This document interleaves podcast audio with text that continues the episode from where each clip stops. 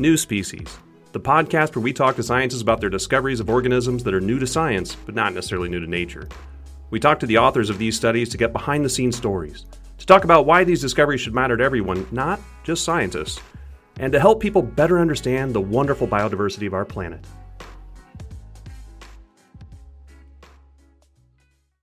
If you'd like to support this podcast, go to patreon.com forward slash new species podcast. You're listening to New Species, the podcast where I talk to scientists about their discoveries of new species that they recently described. I'm your host, Brian Patrick, and today we're joined by Dr. Bruce Patterson. Bruce is the MacArthur Curator of Mammals at the Field Museum of Natural History in Chicago, and he's here today to talk to us about his paper published in the April issue of the Zoological Journal of the Linnean Society in which he and his co authors describe two new genera and three new species of pipistrelle like bats. Welcome, Bruce. Hi, thanks very much, Brian. Happy to be here. Pipistrelle. And what exactly are pipistrelle like bats? Um, the lead author on this paper, Ara Monadjem, who's a world expert on this group, uh, calls them little brown jobs. They're small uh, very widely distributed. So the Vesper bats are found on every continent save uh, Antarctica. Uh, it's the most diversified family of bats. And these are two uh, tribes of this group of bats that are particularly abundant in Africa. And we work through these pipistrelle bats and we're able to resolve new lineages and provided names for those new lineages. All right, so you mentioned a little bit about their coloration. So they're basically little brown jobs, right? So little brown bat type things. Uh, how big are these? You said they're little. Like, what describe size variation in these? I'm assuming that there's quite a bit of variation. So most most of the bats in the U.S. and Canada are Vesper bats. They're they're small. They range in size from five or six grams to 15 grams uh, in weight, so up to half an ounce in size. So they're they're pretty tiny. Uh, they all eat insects. They come out early in the evening to fly, and they belong to a group of bats that use frequency modulated calls to echolocate and find their prey, feeding largely on the wing. So wow. they're they're aerial insectivores as opposed to gleaners or uh, Sally hawk uh, foraging techniques that other kinds of bats with different echolocation calls use to find their prey. Interesting. And, and when you say five to six grams, like, uh, give me a, a, length on this. Are we talking a few millimeters, or are we? I mean, when I when I think five to six grams, I think of something that's that's maybe an inch or two. Yeah, uh, it's two or three inches in uh, head and body length, and a wingspan of no more than ten inches. Okay, so to some people out there that sounds like an enormous bat because that's the only bats that they know, but those are actually pretty small in the bat world, right? They they are. and, and, how common are these? So I know that we have bats in our area, and one of my favorite things is to sit outside in the evening and watch them fly over at dusk.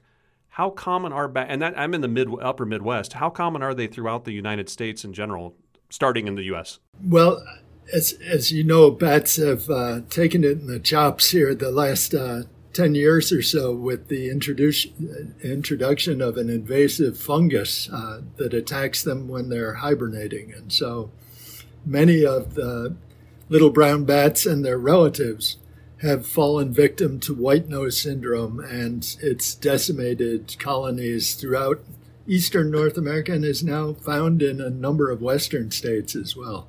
Yeah, we were worrying about that here in uh, the western part of our state, and Wind Cave National Park and Jewel Cave uh, National Monument, and uh, they were concerned about that with their bats there, and they they talked about having bat populations there that were close to a million in each cave that have come down significantly. Is this kind of a normal number? How, how often should people be seeing bats in um, in a non-urban setting? It depends on your proximity to uh, major colonial roosting sites, and Wind Cave is uh, uh, regionally hugely important to the bat faunas in your area. So, uh, much smaller colonies frequent uh, mines and tunnels and uh, railroad viaducts and other and kinds houses. of other kinds of roosting structures. You mentioned a little bit about what these things do, and, and we're kind of heading in that direction with this conversation. You mentioned a little bit about what they do. What what is their main ecological role? You said uh, the ones that we're talking about tend to eat insects, right? That's correct and and just how strong of an econo- or of an ecological role do these things play in that insect consumption just to help our listeners understand? Uh, uh, bats are hugely important as consumers of insects. Uh, in tropical rainforests it's been shown that bats are control herbivorous insects to a greater extent than lizards and birds combined. So the nocturnal activities of bats own the night owing to their echolocation, owing to their ability to navigate at times when other creatures simply can't. Bats can exploit resources uh, that other organisms are unable to find, and this role is is very important both in natural ecosystems as well as in human ecosystems.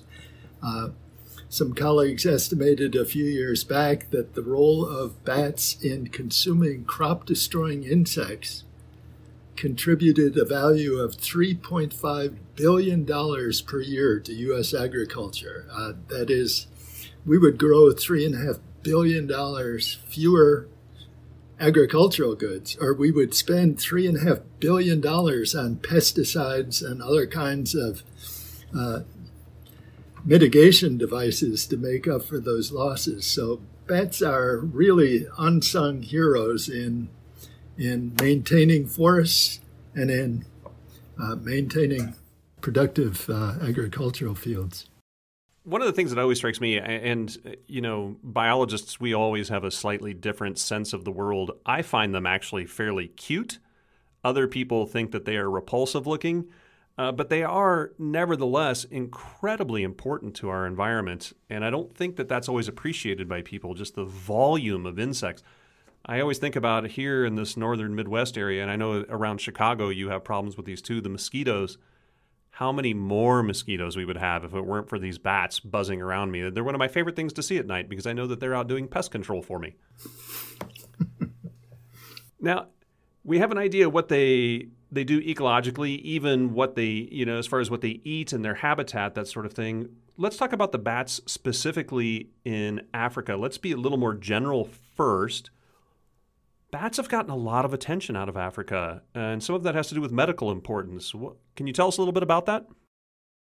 Uh, yeah, bats have been uh, in the headlines lately, and for all the wrong reasons. They've uh, sort of overlooked all the great things that bats do for us, and uh, have s- sort of focused on uh, a byproduct of bat natural history, and that is many, many bats are social and they live in large colonies. Uh, Bracken Cave in Texas, for example, has 10 million Mexican free-tailed bats roosting in that colony. And when they all give birth, this maternity colony, there are 20 million souls in this cave uh, that's uh, the size of a few city blocks. So uh, the population of Tokyo or Mexico City, all in this crammed space, all cheek to jowl, huddled uh, on the walls of this cave. And those are very ripe conditions, as we found out in COVID, for the transmission of disease. And so bats, because they're social, have been challenged by insects, by uh, uh, blood parasites, by viruses, even by bacteria, and have fought these off with really excellent uh, immune systems. Uh, they've fought them off with uh, novel DNA repair mechanisms that, if we really understood, we might be able to take care of some of our own ailments. Uh, and they've fought them off with high body temperatures achieved through flight that resemble the fevers that we use to fight off viral infections. And so bats, through their natural history, have managed to keep these dangerous pathogens at arm's length so they can go about their business. But what it means is that a virus or a bacterium that is really lethal or dangerous to a person, uh, a bat can tolerate it. And so through through no fault of their own, uh, bats have been associated with some of the diseases that have affected people. In no case has it been shown that a bat has actually transmitted these diseases to people. For example, it was shown that uh, a bent wing bat in West Africa had part of the virus of the Ebola virus in its genome. So we know that it had been exposed to Ebola at some point. But they never isolated Ebola virus in, in that bat or any other bat. And so it appears to be bats like the people living in that area have been exposed to this virus. And whereas the bats were able to fight it off, uh, people unfortunately fell victim to it. Yeah, and this has been sensationalized a bit in the news, right? So uh, there's this whole phenomenon of, of something that we've never talked about on this show before, and that's a zoonosis and that's a some sort of pathogen that leaps from another species to humans. We call that a zoonotic event or a zoonosis. And bats are awesome, often blamed to be a reservoir for some of these. That means a, a holding place for it. It doesn't necessarily affect them.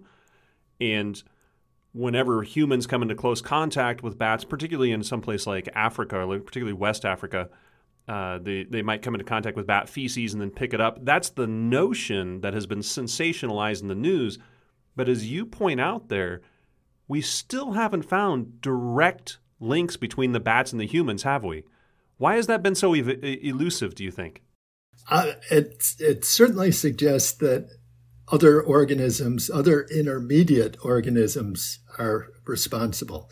For example, with the, the COVID, uh, SARS uh, CoV 2, the causative agent, the virus responsible for COVID 19, uh, the closest thing we know in the wild to SARS-CoV-2 is was isolated years ago from a, uh, uh, an intermediate horseshoe bat in China.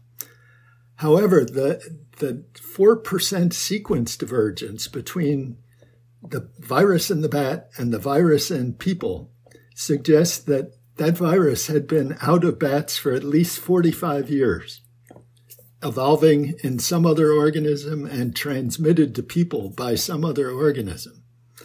Uh, unfortunately, in the wake of our pandemic, people went after bats, vilifying them as being responsible for the economic, uh, social, and uh, uh the, the huge impact that COVID's had on our lives, where bats are uh, innocent bystanders in all in all of this to the extent that we have information on the subject. So, and I, don't think people understand that if we actually went and eradicated bats, that that would actually have a far worse impact on our economy, on our medical status, uh, on, on, basically the world.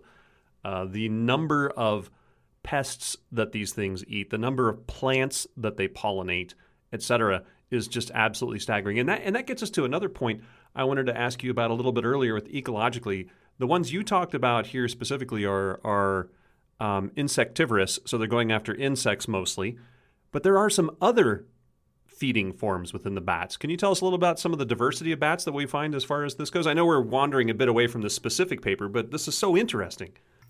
Okay, so uh, there are 21 families of bats, and all but two of those families are largely focused on insects.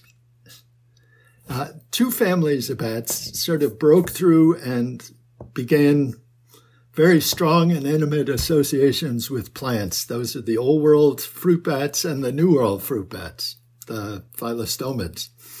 Uh, the Old World fruit bats cannot echolocate, and so they took on roles as seed dispersers and as pollinators. But their role in the old world forest is limited by the fact that they can't really navigate in closed space. So they can't get down in the shrubbery the way that New World fruit bats can. Uh, but in, in both cases, Old World and New World fruit bats are key pollinators. Uh, so in the African landscape, the uh, baobab trees that are absolutely iconic, the only known pollinator for baobab trees are the epauleted fruit bats of Africa. Uh, bananas, another bat pollinated plant. Uh, uh, many, many important, uh, agriculturally important products are pollinated by bats, including the in North America the blue agave used for um, uh, tequila. tequila, right? Yeah, to make tequila, my bane of existence. But that that's a whole different story.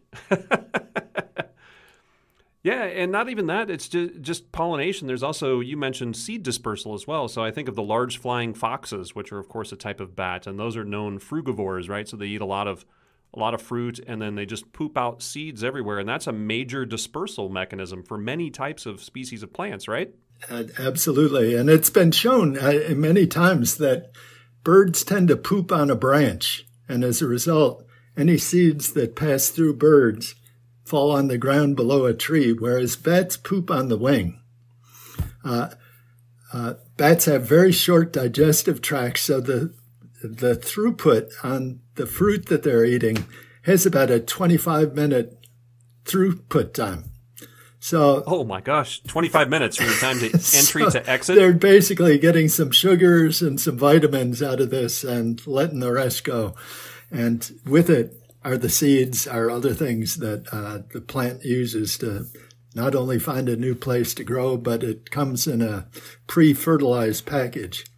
So that's a, that's amazing. 25 minutes because for us it's 24 to 48 hours for humans, right? Uh, we don't need to fly around with it. That's true. That's true. Not only do we not need to fly around with it, but we also don't have a metabolism of a bat either, do we? If I did have a metabolism of a bat, I would not have this dad body that I have now. So that's that's how I like to think about that. Now, in this paper, you have several co authors, of course, and they're spread uh, throughout Africa and a little bit of the United States. And you describe two new genera and three new species. So this is this is not just three new species, but you've actually elevated some things to the generic level. How did you decide that these were new species? I know you did some molecular work, but then what was it you were looking for morphologically to determine that these were new species? The Vesper bats were the last major group that we tackled. Uh, Ten years ago, my colleague Paul Webala, Carl Dick, and I began a project on the bats of Kenya. We knew Kenya straddling the equator would have a very rich fauna.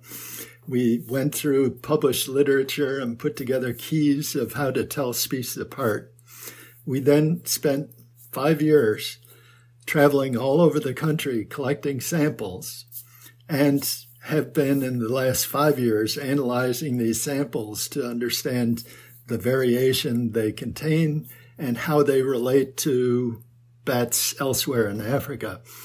Uh, the Vesper bats were the last bats we tackled because it's the most difficult group to tell apart, particularly morphologically.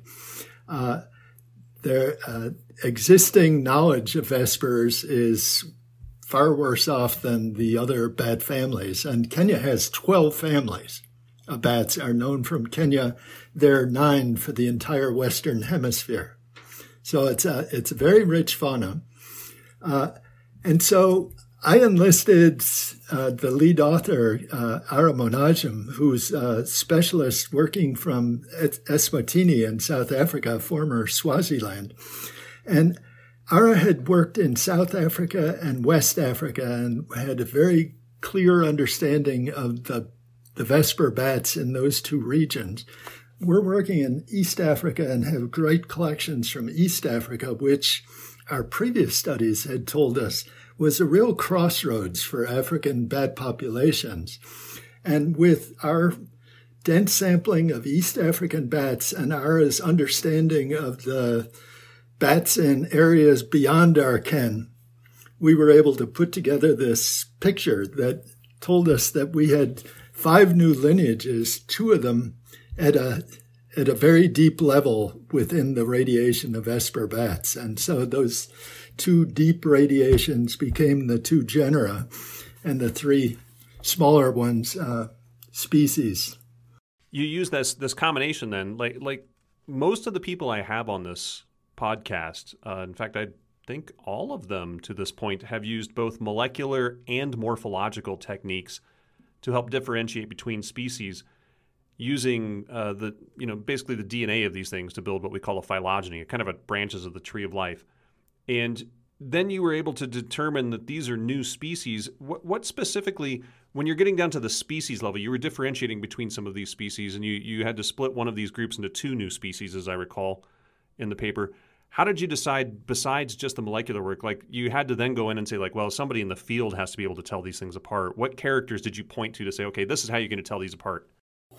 So uh, after after we resolved using molecules and both mitochondrial and nuclear genes, the the integrity of these branches, we uh, evaluated their dental and cranial characteristics, which uh, often are used by mammalogists in uh, in diagnosing species, and found that they were consistently different. The groups identified with, on molecular terms, were differentiated morphologically.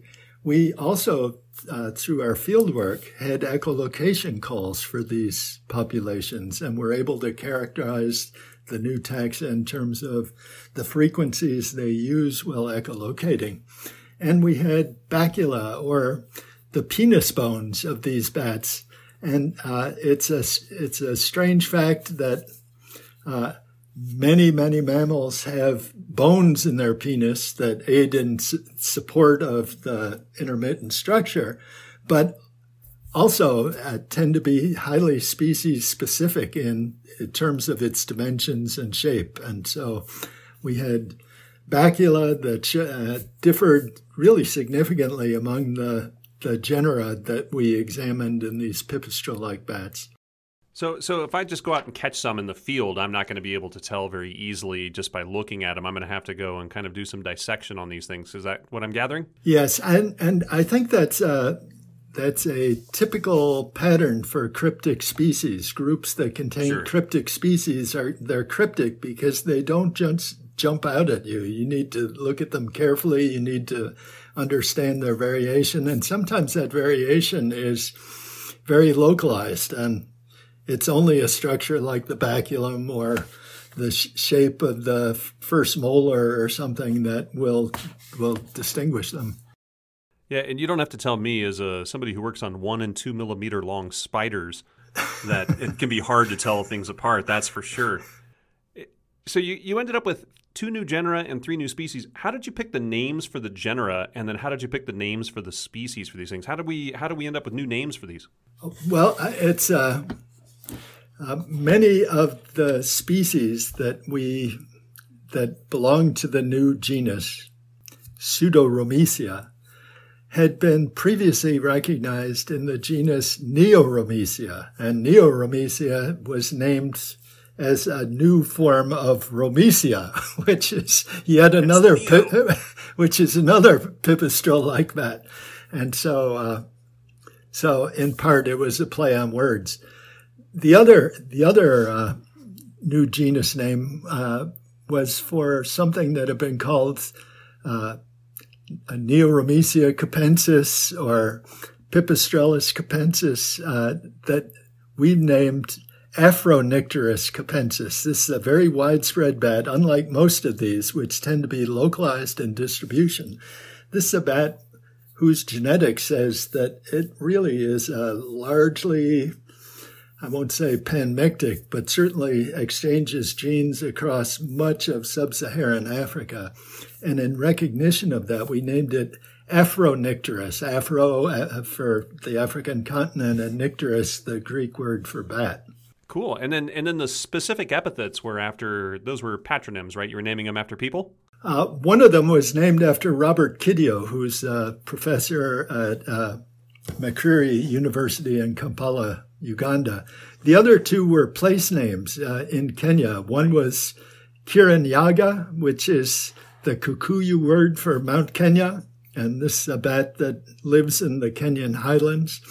And the other was uh, Nyanzi, and Nyanza is the area around Lake Victoria, and it's the place where we found this this new bat. So, all right, so we got place names and a patronym out of it. Excellent. And why, why should people know about these little bats? So we're we're in the United States, and we don't really think much about things happening in Africa first. So first, let's let's consider like the people who would live there. Why do the people who live in these areas need to know about these bats? And then why do, worldwide would we need to know about these bats? I was just on uh, the American Museum's website, batnames.org, which uh, provides an ongoing listing uh, of recognized bat species around the world. And there are 509 recognized species of Vesper bat. So this is a highly diverse group. It's found around the world. Uh, many of the new species of bats being described, not all of them certainly, but many of them fall into this, this group. And it's a group that has uh, agricultural, uh, medical, and uh, ecological importance uh, and understanding who the players are so that we can then record where they live, what they eat, uh, where they forage, how they roost.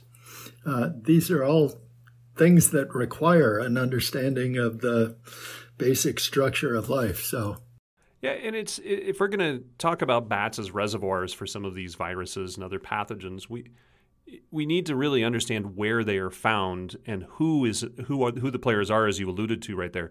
We don't want to go blaming the wrong bats per se. For example, if we do ever make that actual connection between them, it'd be too easy to vilify all of the players when it's only one who that we need to actually worry about for any sort of safe control or or limiting their population sizes so that we can you know more easily cohabitate with them that sort of thing and and what can we learn from all of these bats that we we haven't really talked about yet?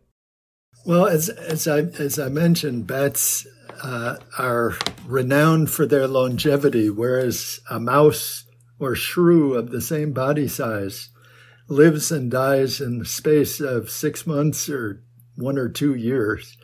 A little brown bat in your attic or uh, nearby cave can be 30 years old.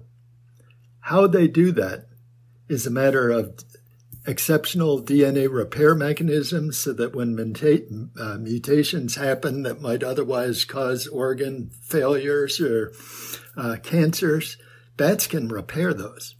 How do they do that? How uh, uh and can we, in fact, mimic that in our own systems? Uh, bats have a lot to learn, uh, teach us about that. Bats also, as we've talked about maybe too much already, are very good at controlling potentially uh, dangerous pathogens on their own. Uh, teaching our own immune systems to mimic bats in that respect would also be extremely helpful for us. So, uh, in addition to being beneficiaries of their ecological activities, I think bats ha- have a lot to teach us about basic physiology and uh, life mechanisms. Uh, a lot of life lessons to be learned from bats. Thank you, Bruce, very much for coming onto this podcast. I appreciate your time. I know that you're very busy and uh, you have a lot going on there at the Field Museum. You always have papers coming out, it seems.